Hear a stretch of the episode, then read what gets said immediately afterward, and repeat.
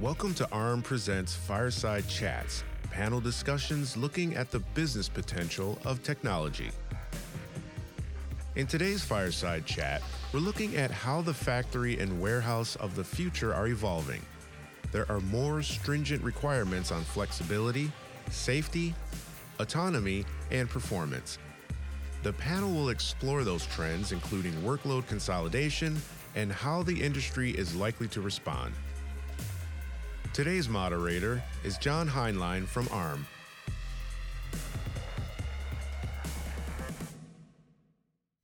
Hello, and welcome to today's panel discussion on the future of industrial automation and smart manufacturing.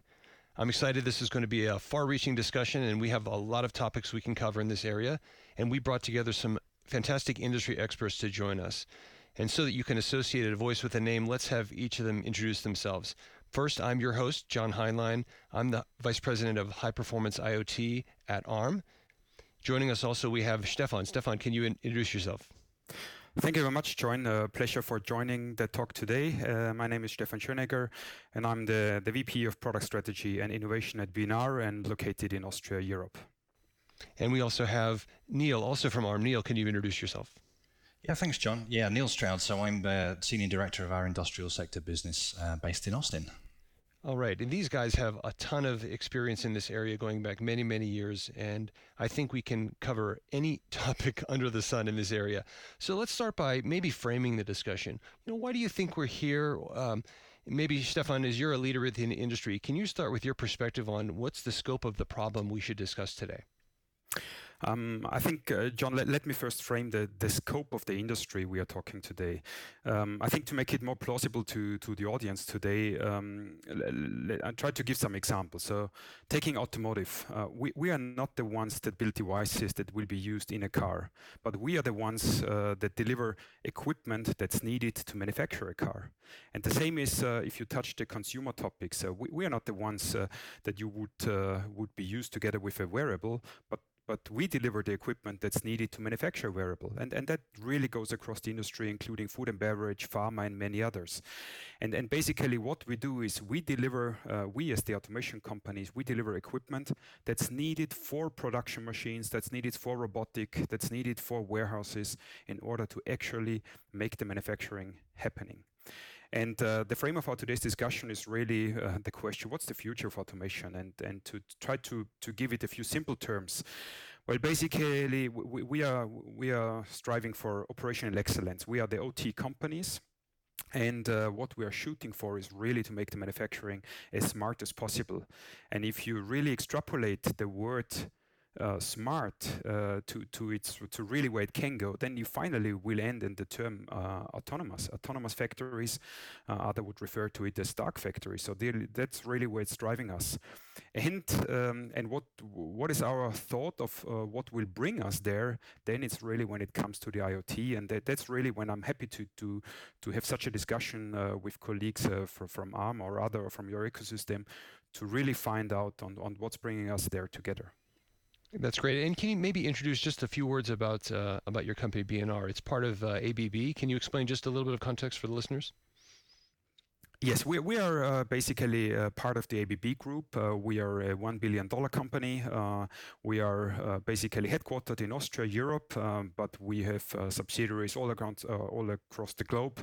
Um, and basically, we live of exporting to wherever there is smart manufacturing needed. That's where we're heading for. And key products we are supplying to the market is really all around PLCs, it's all around motors, drives, some part of sensors, but also looking really what what uh, came to the market uh, last years and also on the way uh, going forward. Then we really also are at what's called the edge equipment, and yeah, that's driving us, and that's trying to add value to the market. Perfect. That's great, Neil. I'd love for you to give some introduction as well. And and uh, Stefan also mentioned IT and OT, and it might be good for you to explain that uh, that convergence, which is an important trend.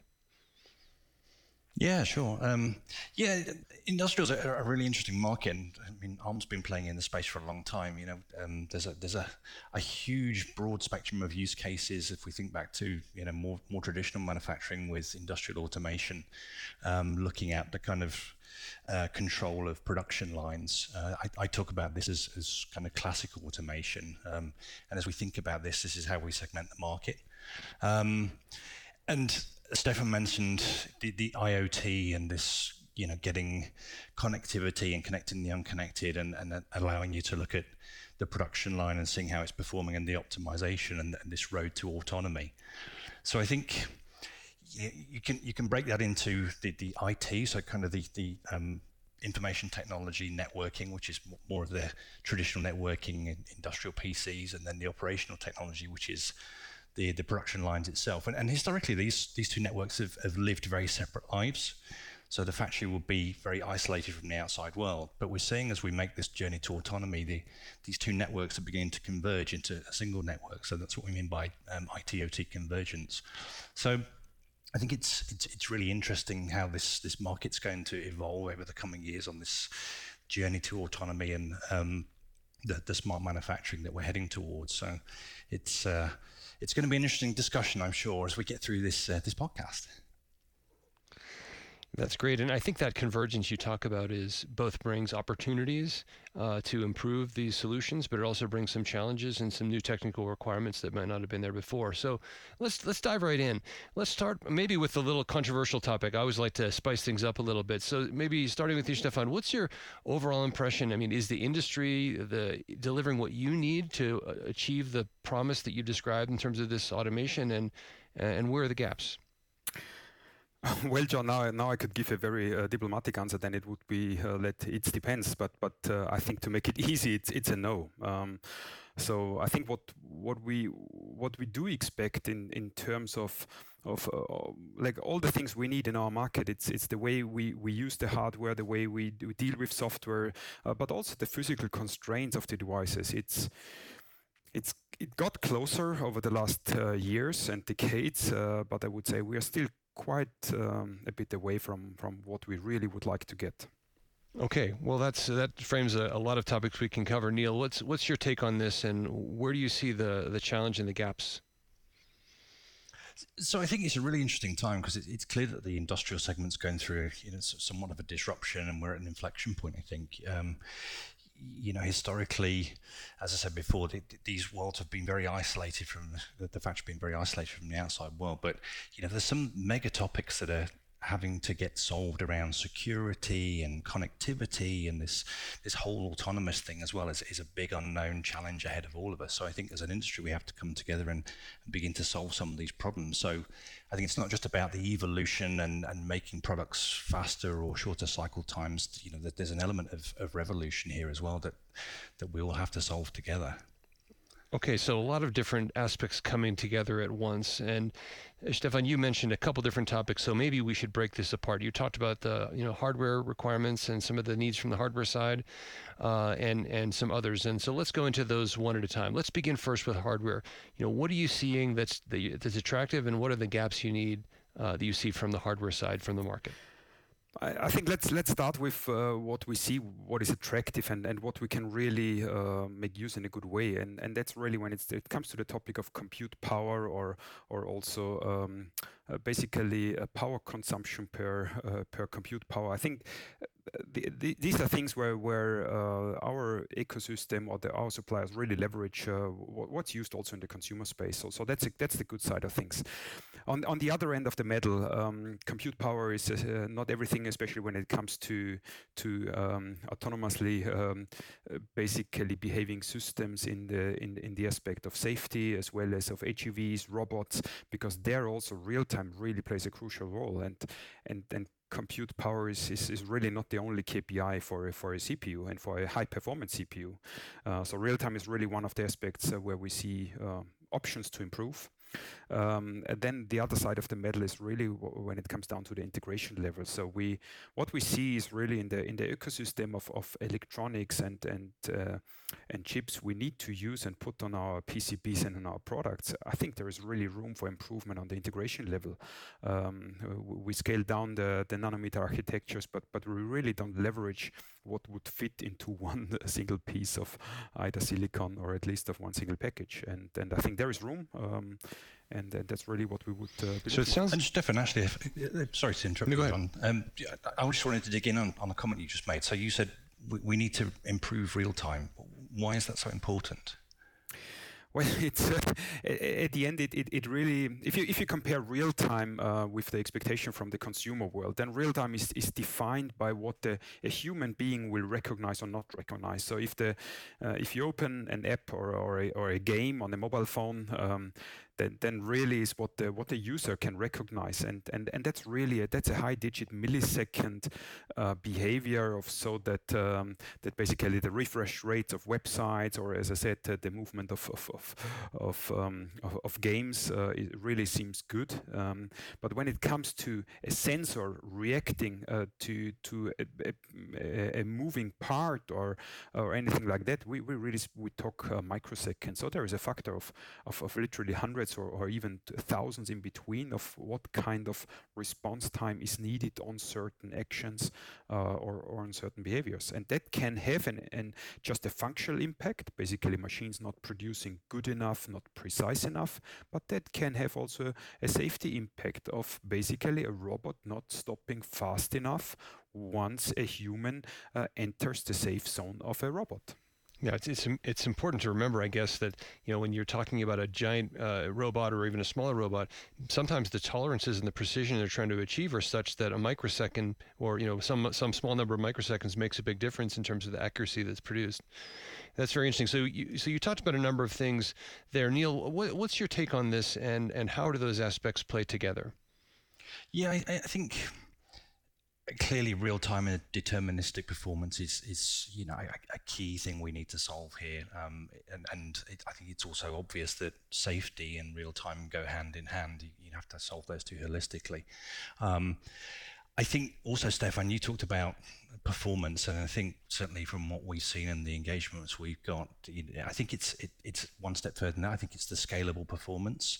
So having an architecture uh, that scales from you know the smallest thing right at the edge of the network all the way up to you know the cloud and and uh, that kind of capability seems to, to resonate in the industry. There, I think there's a lot of fragmentation that we've seen in the industry from uh, from that perspective. So um, we think about these things holistically. So it, it's how do these four things come together? Three or four things. So it, it's the it's certainly it's the the performance and scalable performance. It's the certainly the safety and the functional safety elements, and and what we need to do there. I think security is another one, and that's you know a huge topic. But it's not just about security and isolation. It's about the end-to-end security. So you know how do we how do we solve the problem not just for the chip itself, but also thinking about the software, thinking about the, you know, what does that mean for the system integrator? What does that mean for the factory operator? So that holistic uh, uh, security solution. And then, you, you know, the, the, the real time at the end. So it's those four things all coming together. And, and whether you're looking at you know, industrial automation, the more traditional uh, use cases, or whether it's the, the newer UK use cases around IoT and connectivity and gateways, or whether it's robotics, you always need either all or some of those things to come together into into the platform holistically. So that's absolutely the way you know ARM looks at this and how we solve those problems together. Um, I think the other thing to, to, think about as well is, and I'm sure you'll you'll have a, an opinion on this, Stefan, is is the the time it takes for the innovation of silicon and whether whether as an industry we're going quick enough there um, because there's, there's, certainly you know a period of time that it takes from when we deliver our IP to it being realized in silicon. So you know are, are we going fast enough there or do we need to do a better job as well you know, they, uh, that's uh, the usual answer will be we always need to go faster, and and and for sure, um, that's also we know that we put a, a, very controversial request also to our supply chain because on the one hand, uh, we want things to go faster, innovate faster, uh, and and really get get the things very timely. On the other hand, uh, we need our supply chain uh, to deliver products literally for decades at, at the same of, um, form, fit, and function compatibility. So so that's we are yeah we need them faster. And on the other hand yes we are aware that we put a, a really uh, tension on the supply chain here. So so neil if i if i take the the points you made you talked about scalable performance uh, real-time capabilities uh, security um, those are all um, those are all uh, pretty well understood by most people, most listeners in context of their own experience, although there may be different amounts of it in the industrial market. But functional safety, let's take another minute to talk about functional safety because that's something which you don't typically see in, in other markets. And I, I want to get a sense from you, Stefan. I mean, do you, do you see functional safety as as integral because we've seen a range of solutions in the market where functional safety is baked in from the start or where it's kind of bolted on you know artificially from the outside with brute force solutions. What's the what do you see as the best approach to solve this well, basically, look, uh, looking even at our own uh, history in safety. So B&R started with functional safety uh, close to 20 years ago, and when we started, uh, it was the, the brute force bolted-on approach. Um, and, and, once uh, we really did our, our principal lessons um, and, and and we really got the market feedback, and, and meanwhile it's all inbuilt. So safety has to be an integral part of the design, of the behavior, of the of the device capability, um, and and that's really the way forward. So there, there is only one solution, and the solution has to be intrinsically safe, um, both in the term of functional safety, but also, of course, in the point of view of security. Um, and and really, that's that's the way forward. So I'm glad to hear that. Uh, you know, I, ARM has spent a lot of time investing in functional safety. It's an area that perhaps we're less well known, but in fact we've been investing for years. And so I think we'll be talking more about that in the future. And I'm I'm thrilled to hear we're we're on target. Uh, you also talked about long-term support for, for from silicon providers, and I think that is, is important because once you design a platform, you you tend to manufacture it and live with it for years. What typical requirements do you see from from your uh, from your your specs? How long do you need support for generally?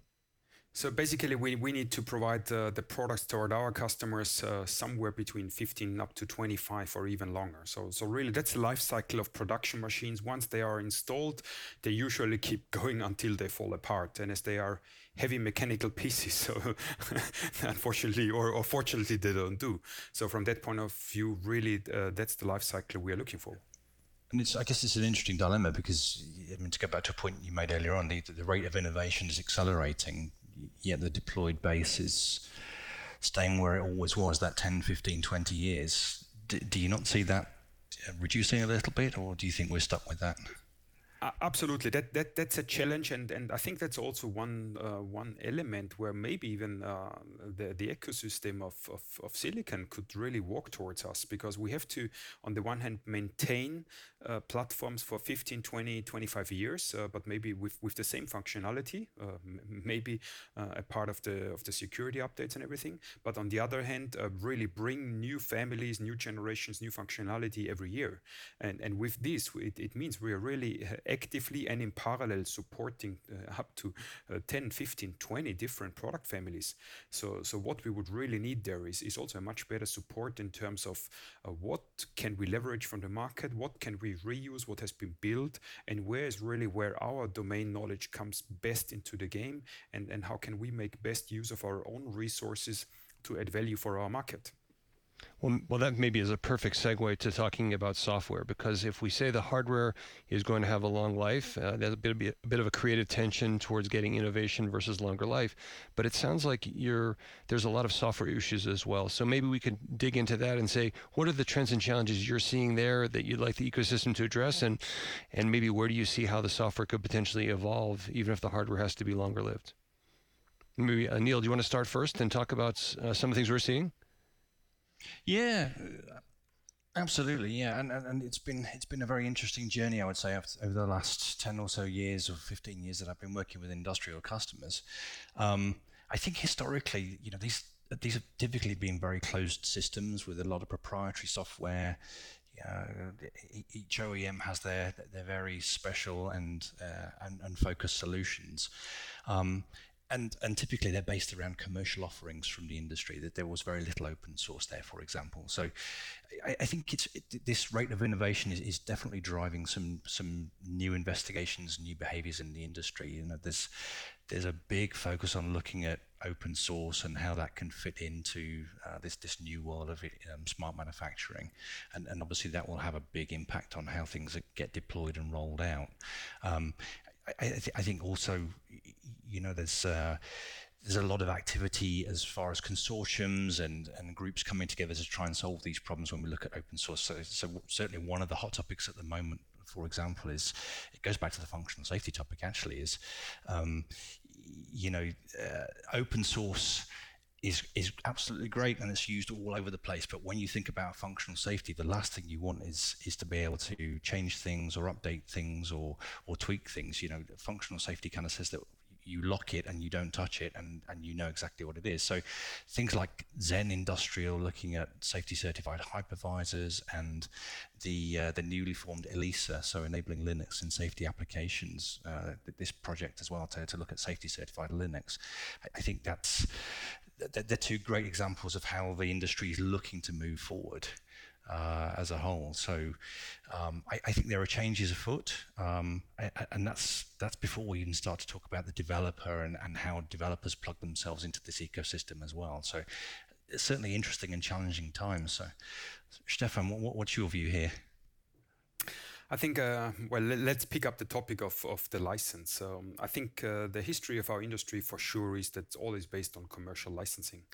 Um, anyhow, I think uh, meanwhile um, we, we all recognize that we, we should really be license agnostic, uh, and and what we are looking at is which solution, whether open source or commercial, is really giving us the best value, and and I can only encourage uh, the, ecosystem to, to really deliver more. And and what you mentioned uh, with with a safety solution, and and as I said, it it, it isn't relevant if it's commercial open source. Relevant is uh, in what way can we extend it? Is the license, whatever it is, industry friendly? Um, and, and is it really uh, well supported and maintained? I think these are the criteria that, that really weigh most. And um, on the other hand, um, in my opinion, there is much more functionality that really could be added on top of the hardware where really there's no differentiation. Uh, let's just take uh, communication uh, or connectivity topics such as OPC UA or TSN. You know, that, that these are open standards. There is no reason to differentiate. So there is also no value of doing that individually by each automation company. So, so I think that the market is really, really uh, happy to, to take things that are coming from the ecosystem. Um, but uh, yeah, it, it's not there today, but I think that that's really the opportunity uh, for the ecosystem uh, to improve here. Uh, and last but not least, uh, what I really want to, to stress here, and, and you asked me initially, John, if I'm, if I'm happy or not, and I mentioned I'm not happy with the software. Well, there's always something you can do more. So that's the one side of the of the of the answer. But the other one is really also it needs to be easy to use. Um, our industry has a, has a strong OT background. There are many many engineers that have a mechanical engineering background, and and companies enter in really large uh, corporations really transition towards becoming software companies. But that's that's not the history. That's not the heritage. Um, so we also need to make it easy to use. Uh, to, to really in, in a very easy way access all that functionality and and yeah that's that's of course the job of the ecosystem so I think there's a there's always a, a trade-off between doing everything yourself, and I know some companies feel as if they need to do everything themselves. But it sounds like what you're saying is there's a growing willingness and openness to uh, to standardize on some of these non-differentiating layers to provide a better foundation and better consistency while still maintaining the ability to differentiate your, your solutions and your value add on top of it. Is that is that right? Absolutely. Not really nothing to be added on this statement. Well, good. And we, we talked about hardware before, and, and, and this software has been very interesting. But you know, we would be remiss if we didn't talk about the unique nature of the industrial market because uh, there are a lot of specific details in terms of the constrained physical environment and the thermal environment, uh, the safety environment, uh, you know, whether it ranges from cooling and fans being undesirable. So maybe it would be helpful to, for you to educate us a little bit on some of the challenges you face in designing systems in your environment and, and what requirements does that put on the systems and the elements that go into it. Yeah, uh, just maybe, maybe take a few examples. So, so for example, when it comes to the topic um, of, of, of, thermal issues, so basically, if, if you compare with a with a consumer device, uh, then usually you you have uh, operating temperatures uh, somewhere between between zero or maybe minus five, minus ten, and then maybe it goes up to 40, 45, 50. You're talking Celsius. Uh, we we we mount uh, electronics we mount motors, uh, uh, we mount electronics on, on motors, and, and the motors itself is placed somewhere in the Sahara to operate a substation. Um, so, so we really we reach ambient temperatures of, of, of 80, 90, 100, 110, 120 of the um, uh, for the electronics. So, so this is really putting a lot of stress on the electronics. And uh, the other side is really vibrations. Just think about the presses used in the body shops of automotive factories, uh, automotive factories. So, so that's really th these are tough environments for the electronic equipment, and and that needs to be considered. And I think that's a great point. And I think whilst some of that impacts uh, you know the, the silicon design of course. I think there are certainly things that we can do as an ip supplier as well because a lot of this comes down to performance per watt. So having a, a much more efficient architecture can certainly help you in these designs uh, you know to, to, to cram in the performance you need for passive cooling at the same time. So uh, we, we're certainly there to support you with that stefan and that's great. I think supporting a range of performance capabilities, this the scalability argument we talked about before is has been important in, in other markets, but it sounds like it's growing in importance for you as well, where you, you need to support a range of applications with you know maybe a common software base, but you still need to have uh, uh, the consistent hardware. Okay, well, this is exciting. I mean, if we look about, if we think about this, it, it almost begs the question, you know, why doesn't just B&R do their own chip? It sounds like you've got a clear understanding of your requirements. It's they're very specific. Just do your own. Why aren't you doing that? Well, uh, John, I have to correct you. We did. Uh, so basically, B&R did own ASICs. B&R even developed own MCU IPs, and and that was at a time when maybe even ARM was much smaller and not so uh, common around the globe. Um, but uh, but really, looking at this from today's point of view, uh, th- that's not a game we should play in. We we really need to focus on on the on where we can add value and, and where we can differentiate and, and where we really really uh, help our customers to to improve automation uh, topics. And and and that's not in the silicon play. So really we want to rely on the silicon ecosystem. That's our way forward. And if we did uh, something different in the past that was maybe for lack of availability uh, of, of certain maybe attributes like real time. Uh, but going forward uh, really we, we need to play where we play best and that's automation and we want to add there. Uh, and then there's another topic you know we wouldn't even have the, the skill set uh, and, and we don't want to recruit that skill set to make that happen. We, we really want to add value in the automation space and not on the silicon side it goes back to what you said earlier on about um, some some level of standardization and not reinventing the wheel and, and, relying on the ecosystem to provide those standard building blocks, which which which I think the ARM ecosystem does very well. And I think it's a great point, and one of the things we we work very hard on is is how we can accelerate that innovation and, and give you uh, access to uh, you know new products sooner. So looking at you know models based uh, development as well, so you, so you can start developing sooner you're not waiting for silicon to come along. So there's a whole range of tools and models out there that help you to to, to do that innovation uh, and, and accelerate the time to market. And I, I assume you also are doing innovation at the system level. Uh, do you do much innovation at the board level, or what? What's the level of abstraction you're you're interested to work at? Um, uh, really, we, we, what our customers look at us is, is the system level. So basically, they, they really want to, to go productivity go up. They want uh, the quality levels to go up. They want uh, basically downtime of machines to go down. So, and, and these are really the things we care as well because our customers care. Our customers don't care uh, what's happening on board level, on chip level. I think what, what we care and what our customers care is, is, is really combining uh, things that come across the platforms, across the systems, and unite them to one, uh, basically, hopefully, a unique solution on the market. Okay, well, this has been, uh, we've covered quite a lot of ground. Maybe let's sum up by looking to the future. What do you think is your outlook to the market? I mean, in this, in this landscape, it seems to me that more automated factories are going to become more, more critical, particularly in, you know, in this time we're dealing with uh, social distancing and so on, which has put some manufacturing at risk. But even longer term, I think, do you see the opportunity for more and more growth in this area? You, is it up and to the right in smart manufacturing, in your opinion? Uh, yeah, really no doubt about that. So I would even see, uh, despite uh, really being in a challenging time now, but uh, basically the, the, the, need is rising on, on a weekly basis. So, so basically everything that leads towards smart manufacturing is there's a huge, huge opportunity and, and really, really huge market out there. And, and really there is no sign of, of, of going down. So from that point of view, I'm, I'm absolutely optimi- uh, I'm absolutely optimistic and, and also the, the investment readiness is absolutely there. Um, so yeah, from this point of view, super optimistic uh, going forward. Yeah, and I echo that as well. I think even you know, in the world we live in right now, I think even in the last couple of months, uh, we've seen almost big investments, bigger investments being made to accelerate this, you know, adoption towards smart manufacturing and the, and the journey toward autonomous operations. I think we've we've solved a lot of the problems along the way, but we've still got some big big nuts to crack, uh, you know, in the future around real time, as you said, and, and, and safety and, and some of these other topics. So I think we need to work on those together as a as an ecosystem and uh, as an industry to solve them. But I, I think we're on a good track. I'm, I'm optimistic too. This sounds this sounds very exciting, and I'm I'm thrilled for this insight you've all provided. We've covered quite a lot of ground here, and I'm sure we could talk for hours and hours, but I think we're going to have to draw it to a close. But let me first start by thanking our, our participants, Stefan and Neil. Thank you for your your perspectives, and I also want to give you each a chance to say if if our listeners would like to learn more, you know, where can they go to to learn about uh, these markets, about your companies, and about these solutions? Stefan, is there a, a website or a place they should go to to read about you and your company?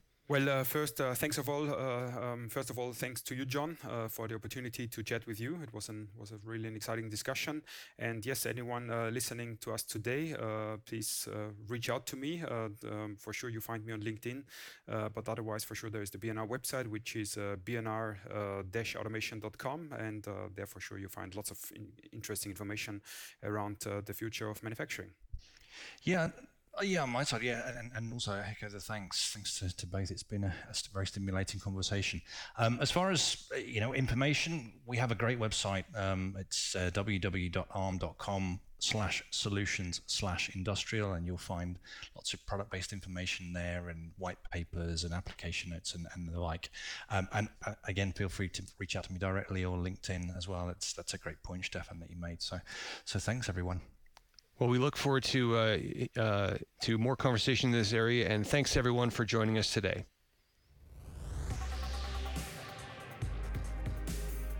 Thanks for listening to ARM Presents Fireside Chat. ARM's technology is at the heart of computing and connectivity. Their advanced, energy efficient processor designs have enabled intelligent computing in more than 150 billion chips. You most probably have ARM tech in your smartphone, and increasingly, it's in the world's most powerful supercomputers. If you enjoyed this podcast, we'd love it if you could leave a five star rating and tell a friend. For more information on ARM, visit arm.com.